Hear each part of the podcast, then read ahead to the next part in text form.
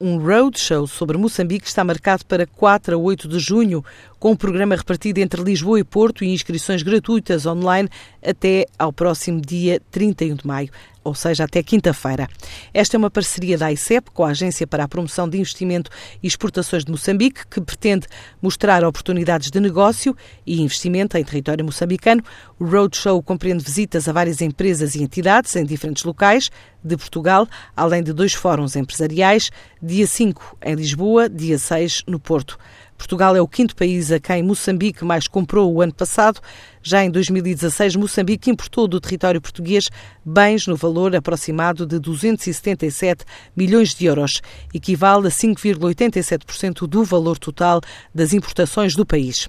Já a África do Sul, país vizinho, lidera a lista com 1,4 mil milhões de euros, ou seja, cerca de um terço do valor total das importações moçambicanas.